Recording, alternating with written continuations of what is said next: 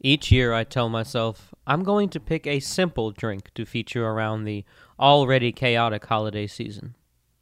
Each year it seems what I fall on is one of the most complicated cocktails to recreate. And that's coming from a tiki guy. This time I've not only managed to choose a complicated drink, but one which has multiple accepted versions with difficulty levels ranging from mixing an original zombie to, well, deciphering the code for an original zombie. But loath am I to let a little mess in the kitchen get in the way of a long winter's buzz. As I write this on the religious 12th day of Christmas, the holidays are officially behind us and Santa is down island somewhere. I picture him posted up beside the statue of Hemingway at Floridita, tossing back papadobles while Cuban children marvel at the sight of a reindeer along Calle Obispo. Unlike Santa, though, we can't all escape to a tropical paradise to nurse that sugar cookie hangover. Some of us have to deal with the cold, gray doldrums of winter. At the risk of sounding too negative, I have to be honest, these are my least favorite months of the year. And not just because of dry January. Here in Nashville, January, February, and most of March render an otherwise vibrant cityscape demure and dimmed of character. A black and white veil descends upon our small part, and even the naked, desiccated tree limbs seem to reach desperately towards the heavens with obsequiousness. It's a depressing scene compounded by the return to regular life after a time of celebration. There but for rum, and you, my wonderful friends. I may just cocoon myself in the salubrious confines of my apartment and lay dormant till St. Patrick's Day. But alas, it is in this environment which the necessity for escapism becomes most evident. And what better way to while away the winter chill than with today's drink? A lulling libation that finds its roots in colonial America, survived prohibition, and landed itself an indelible place in the tiki oeuvre. Clear a little counter space, stock up on rum, and don that comfy sweater because we're going to, well, we're going into goblin mode this winter, sipping on hot buttered rum. Ladies and gentlemen, my name is Tony, and this is Pod Tiki. Hot buttered rum is a classic seasonal beverage with roots dating to pre revolutionary America, when cooling air ushered in a time of gathering in dimly lit oaky taverns and necessitated something hearty and rich to stave off both the biting winter and the vicissitudes of colonial life. So that's where we're going to start. In the before time, predating bourbon and craft beer when rum reigned supreme as the true American spirit. Born in the West Indies, which should have been called the East Americas, it's only natural that rum would jump the Florida Straits and pervade the New World. Which we know it did, as evidenced by documented accounts of our colonial predecessors enjoying a tipple or two. George Washington loved his Jamaican rum.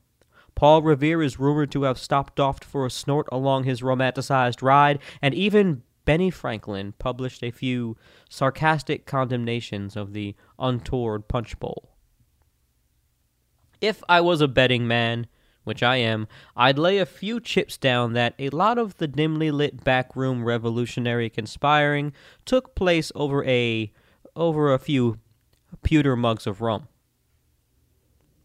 That a few iconoclastic scamps can take on one of history's leading military powers is not a sober thought. That being said, before 1700, most rum drank in the colonies was imported from the islands. Eventually, rum distilleries began popping up around New England in attempts to reproduce the equatorial elixir at home. Planters in the Caribbean saw the opportunity for quos to be quid pro'd. You see, down Island Way, grain was in short supply. They needed resources that the colonies had, so grain went south and molasses came back. The rest is literal history. Unfortunately, early Americans got a lesson in you get what you pay for. Trying to save a buck by doing it themselves resulted in a much lower quality rum. So much so that New England rum became synonymous with high quantity, low quality. Despite an influx of skilled rum distillers, i.e., freed Caribbean slaves migrating to the colonies, they simply couldn't escape one unyielding variable spirits age differently in the tropic climes. It's true. The British learned this lesson back when they attempted to reproduce Jamaican rum in England. Spirits age twice as fast in the Caribbean. Ever wonder why a three to five year old bottle of rum is so good, but most scotch is aged 12 years before it's even bottled? I'm no chemist, but I would assume it has something to do with the way humidity affects the breathing of the barrels. Early American distillers just never could seem to figure it out. That is, until Medford.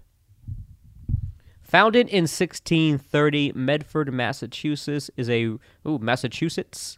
Why is that hard? That's such a whole hard word for me to say. My mumble mouth.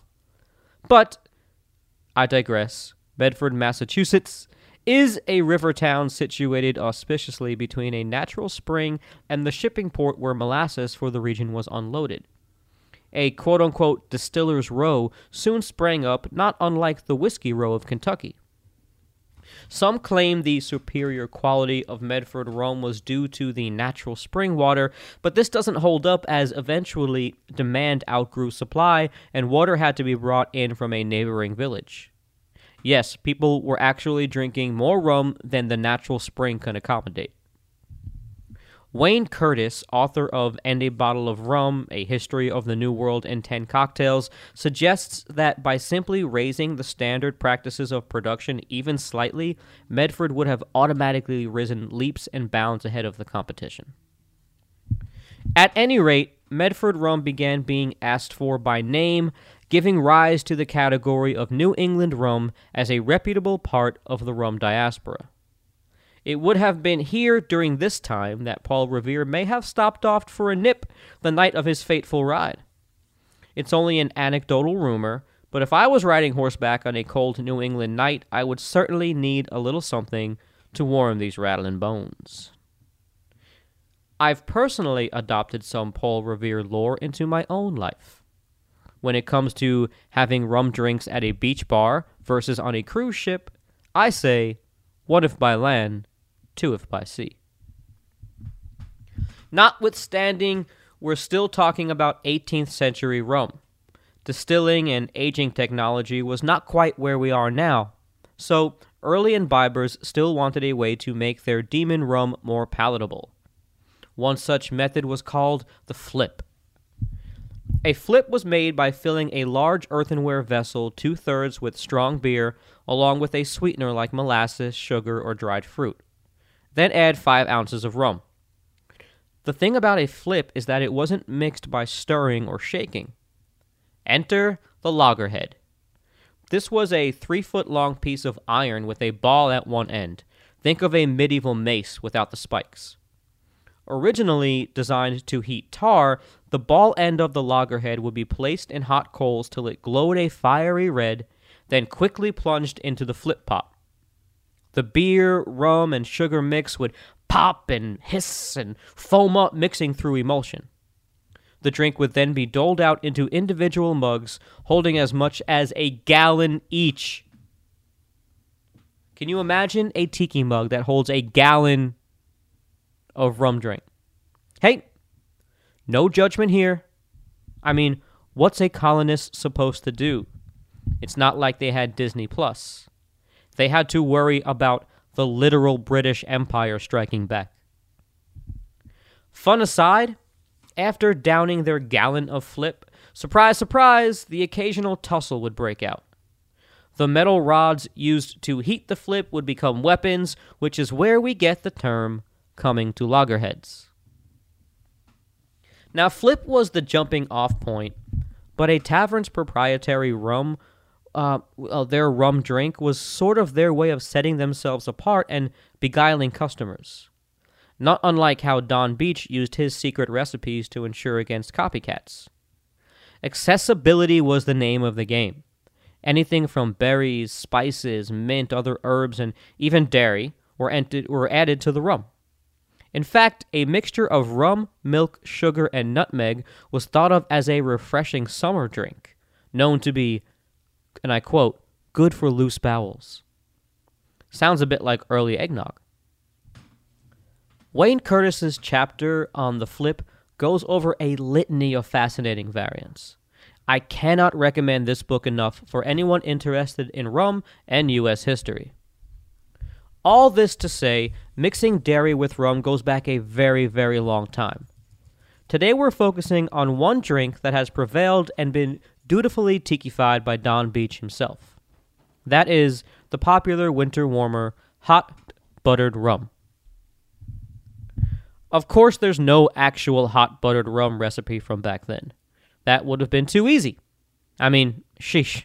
It's not like there was anything else noteworthy going on in the 1770s. The earliest written acknowledgement comes in 1860 in Jerry Thomas's infamous How to Mix Drinks or The Bon Vivant's Companion. I tell you, someday I hope that I get so well known that my books have two names. Here he makes mention of two hot rum drinks, a spiced and an unspiced version. Both use a base of Jamaican rum mixed with sugar, butter, and hot water the former adding nutmeg, allspice, and clove. Venerable cocktailian David Embury actually rails against the hot buttered rum.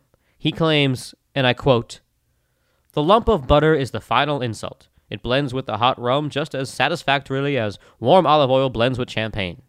Unquote. Obviously not fan. This sparked a bit of a rivalry with author Kenneth Roberts, who favored the drink in his famous book, Northwest Passage. It's almost like a good debate is necessary for a drink to go down in history. It seems the point of contention for Embury was the way the lump of butter never really mixed in quite right and would leave a greasy film and streaks of butter throughout the beverage. Another issue that was solved by the unlikely Don of Tiki himself. Don the Beachcomber was, if nothing else, a problem solver. When honey was too sticky and messy to be used in drinks that had to be made to order quickly, he created honey syrup to expedite the process. Here, once again, we find his rumgenuity at work, as by creaming butter with honey, he came up with a pre made batter for his original, totally tiki hot buttered rum. We can't say if Don invented the batter idea per se, but for a man known for some of the most convoluted recipes on the planet, he actually took something complex and simplified it without losing any of the main flavor components. Like a good author attempts to portray a complicated thought in an easy to understand manner, one could say Don Beach was the Hemingway of cocktails. At times terse and poignant, other times superfluous and daunting. One thing is certain Don the Beachcomber brought hot buttered rum to the forefront for a new generation of rum drinkers. Using a batter is the modern preferred method of preparation, but there are a myriad versions out there. As often as I struggle to find winter slash holiday themed drinks, I'm virtually certain we will be returning to this well in the future. But today, we're going to focus on the popular tiki created, the popular tiki drink created by Don the Beachcomber for the Aku Aku in Las Vegas when he was hired to consult on the new restaurant headed by a couple of mafiosa. But that's a story for a different day. To break down the components of hot buttered rum, let's start with the spirit. The Beachcomber recipe, according to Jeff Berry in Sippin' Safari, calls for gold Puerto Rico rum. For this, I think a wonderful rum that splits the difference between sipper and mixer is Bacardi 8 Year.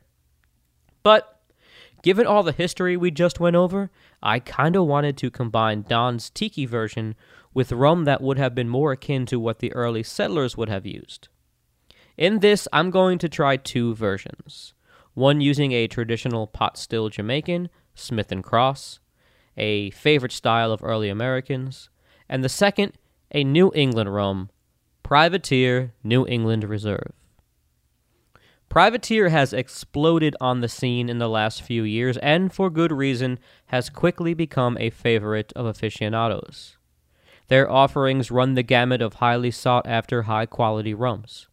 The Queen's Share is a personal favorite of mine, but there's something about the New England Reserve that just sits right in my wheelhouse. Plus, coming in at 45% alcohol, it's their lowest ABV, which makes it perfect for me, seeing as how I like to enjoy multiple per sitting. Owner Andrew Cabot has a long legacy in New England rum dating back to those early colonists and is plying his family trade now to create some of the best rum not only in the New World, but the whole world. To hear my in depth interview with Andrew and learn all about the history of Privateer, check out his Tiki Chat episode in the Pod Tiki archives at podtiki.com or click the link in the blog post for this episode. Next, we have our spices. We'll need a pinch each of grated or powdered nutmeg, clove, and cinnamon, as well as a cinnamon stick, preferably one long enough to stick out of the mug as a garnish. If you're like me, your spice cabinet is probably in disarray, full of all different sizes and brands and shapes. But whether it's those little rectangular tins or plastic bottles, squeezing your fingers in there for a pinch of each is an exercise in civility. Taking a page out of Don Beach's book, I simplified the procedure by mixing together equal parts powdered cinnamon, nutmeg, and clove. Then do three pinches of the blended mix rather than a pinch of each three spices. Theoretically, it should get you right where you need to be, just don't be a heavy pincher. We're also going to need six ounces of boiling hot water. Please be careful and make sure your vessel of choice is meant to hold hot liquids. Lastly, the batter. Don used battered creams in a few of his drinks, famously the Pearl Diver and Coffee Grog. For hot buttered rum, we use the same batter he employed for Kula Kula Don, which he invented around 1939. We're going to cream equal parts unsalted butter and orange blossom honey. Creaming is simply the method of whipping the ingredients into a frothy batter. In a pinch, this can be done by hand with a fork, but you'll need to inject some serious steroids into your whipping arm to get it perfect. I suggest a cheap hand mixer. Side note, not every standard grocery carries orange blossom honey. I had to order it from Amazon. I try to use that as a last resort, preferring to buy local when possible, but I ran out of time to visit the farmer's market and I did have an Amazon gift card. Uh, Jeff Berry instructs us to prepare this a short time before using and leave it at room temperature as when cold it becomes a sticky mess. Pro tip let your butter sit out for a while to soften. Uh, I'm talking like an hour. This will make a much smoother batter. Well, after all that useless persiflage from yours truly, it's time to get to the first one of the year. Say it with me. Let's make a drink. First, we'll cover the hot buttered rum according to Don the Beachcomber, late of Beachbum Berry. 1 ounce amber rum, 1 heaping teaspoon of honey butter, cinnamon stick, pinch of nutmeg, pinch of clove, pinch of cinnamon, 6 ounces boiling water. I opted first for the privateer rum. The drink was thinner than I expected, though I don't know why I expected it not to be. No greasy film in the glass, which is nice, only a thin, frothy skin. The only texture that suggests butter is a slight film coating my tongue. The spices are quite prevalent at first, uh, as it drinks on, though, the rum comes through quite nicely. A nice surprise for such a small amount of spirit comparatively. Honestly, at least with this recipe, I was expecting more from the honey butter batter. Barely any butteriness is present, and there's no sign of honey anywhere. In fact, and I can't believe I'm saying this, but this recipe would benefit from a bit of sweetener perhaps a syrup made with the orange blossom honey to keep within the theme. Otherwise, the drink is very redolent of early fall. I get less of a midwinter vibe and more autumnal orange and browns. baking spices wafting through the house from the kitchen, mixing with background rabble from a football game on TV. Personally, the flavor of hot buttered rum, at least this recipe, fits October through November. Once Santa sleds his fat ass down 34th Street, I would switch over to eggnog or something more Fezziwig festive. As far as using the Smith and Cross, same exact notes but with the flavor of Jamaican rum which sovereignly adds enough to enhance the drink based on that, but overall it unfortunately remains unremarkable. Then I went rogue and tried it with homemade orange blossom honey. That's a homemade orange blossom honey blood honey syrup. That's a one to one mix of honey to water. Now, I noticed when making the syrup, the orange blossom honey, when heated, had an earthy barnyard scent and not the stereotypical sweet richness of clover or wildflower. Perhaps a heavier, richer honey would benefit not only the syrup, but add to the batter. The flavor, that is. Nonetheless, the addition of honey syrup really balances out the spice and the rum. Wow, what a difference! and I'm usually an advocate against added sweetener when avoidable, but in this case it's needed to add to aid in balance and doesn't render a saccharine shambles. It actually brings the butter forward, making this a very pleasantly warm, comforting sipper. With this addition, I find the Jamaican rum to be a point of preference. Mine professedly remains with Privateer or another approachable medium bodied rum. Therefore, the tentatively official Pod Tiki hot buttered rum recipe is one ounce amber rum, I use privateer, one heaping teaspoon of honey butter, three pinches of your three spice blend, that's cinnamon, nutmeg, and clove, six ounces boiling water, and one long cinnamon stick. Place everything except hot water into an Irish coffee glass, coffee mug, or tiki mug that can handle heat Add hot water and stir till the honey butter and spices are dissolved. Sip slow while wearing a cardigan, surrounded by loved ones, or at least liked ones, in a dim ambient light. In conclusion, before I thought of adding honey syrup, I felt the same way about hot buttered rum as I do about crawfish. Not worth the effort. But there is one caveat. I followed the Beachbum Berry recipe from Sippin' Safari because I trust that Jeff has the most accurate information regarding Don's original recipes. That being said, his recipe calls for only a quote unquote heaping teaspoon of butter mix, while other trusted sources like liquor.com suggest a tablespoon of their butter batter. Can this discrepancy be the reason the drink lacks body and therefore my lackluster review? Full transparently, full transparency. Normally, I would make the drink again so as to pass along the best information I can, but I am participating in Dry January and only allowed myself one day to cheat for this episode's tasting. As I didn't make this discovery till later, and I don't want to delay the podcast release, I am going to have to make this drink again and cover it with the tablespoon of butter in a few weeks on the next episode of Inside the Mug on the Pod Tiki YouTube channel. I will let everybody know when that's available. Please check that out. This is kind of what I thought would happen, though that we would need to keep this drink an ongoing series. So, I'm thinking of hot buttered rum as as a a movable feast of sorts, to quote my favorite imbiber. In fact, Hemingway was actually fond of a hot rum punch he was known to drink while in France. He took his with St. James Rum Agricole, as was the custom there. Trader Vic and a host of other respected tiki legends have their own hot buttered rum recipes that we can return to for future winter episodes. It's the gift that it's, it's the gift that keeps on giving, much like the Jelly of the Month Club.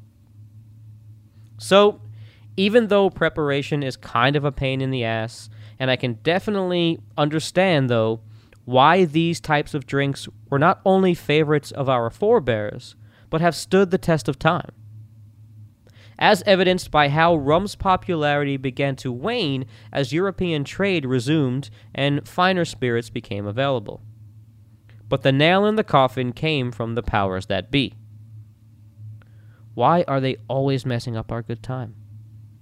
When those powers found themselves being with excess grain, a multitude of new whiskey distilleries popped up across the young country, and thus bourbon became the American spirit. Blah, blah, blah.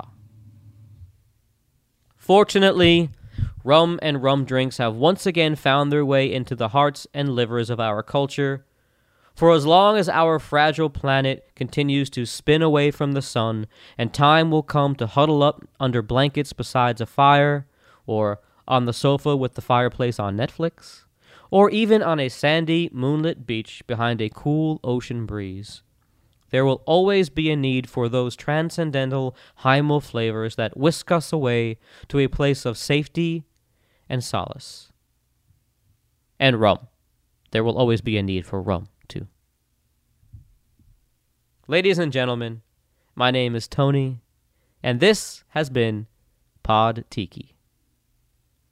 Sources for this episode can be found at podtiki.com at the end of the blog post for this episode. I ask you to please follow Pod Tiki on YouTube as we are almost close enough to start going live. Also, really appreciate all the interaction on social media, all the new listeners. I see the listenership going up, and I really appreciate it. Liking and subscribing will definitely help the podcast out, and maybe I won't have to beg for sponsors so much.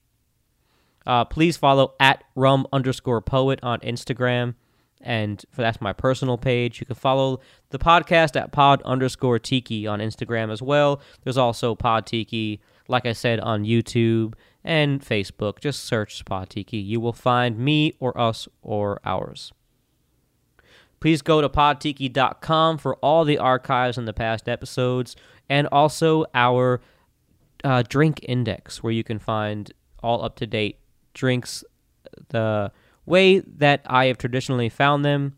Some of them are tweaked, some of them are the traditional ways. I try to give you the best way, sticking to tradition as much as possible. Uh, I prefer tradition, but sometimes, like today, they need a little something to to bring you the best version of the drink. Last but not least, well, not quite last but not least, but uh, penultimately, check out surfsidesips.com. If you enter PodTiki, all caps, all one word, at checkout, you will get 20% off your order of sweet custom glass straws, whether you're into tiki or just plain plain glass, high quality, dishwasher safe, environmentally safe. Uh, just just do it. Just do it, and you will not be upset. Um, you'll get twenty percent off, and I'll get a little something something. Uh, mainly that you showing the good friends over at Surfside Sips that you listen to podtiki.com. Last but not least, if you happen to be in the Nashville area over the course of these winter doldrums, I urge you to check out Tin Roof Cats playing all over town, um, especially in the Murfreesboro area. A don't even want to say cover band. I want to say a modern renditions of. Uh, uh, uh, uh it, it's it's almost insulting to call them a cover band. They are almost like a tribute band for playing mostly Grateful Dead, but also some contemporary favorites of the time, and also sneaking in some great original riffs in there. Uh, check them out over town. It's a great live show. Follow them at Tin Roof Cats on Instagram. And I do believe that is all we have for this week. Please check out Inside the Mug on YouTube, and I will be making a, a video for the uh, the how to make this drink. I still have all the ingredients, so I will be doing that. Um, but I'm going to go ahead and make that updated version first so I can bring you the best version possible. Last, last, certainly not least, out of everything, I want to thank you all so much for listening please, during these cold winter months, stay responsible, especially when you're mixing butter with rum. Uh, keep your tiki out there. We'll see you guys next time.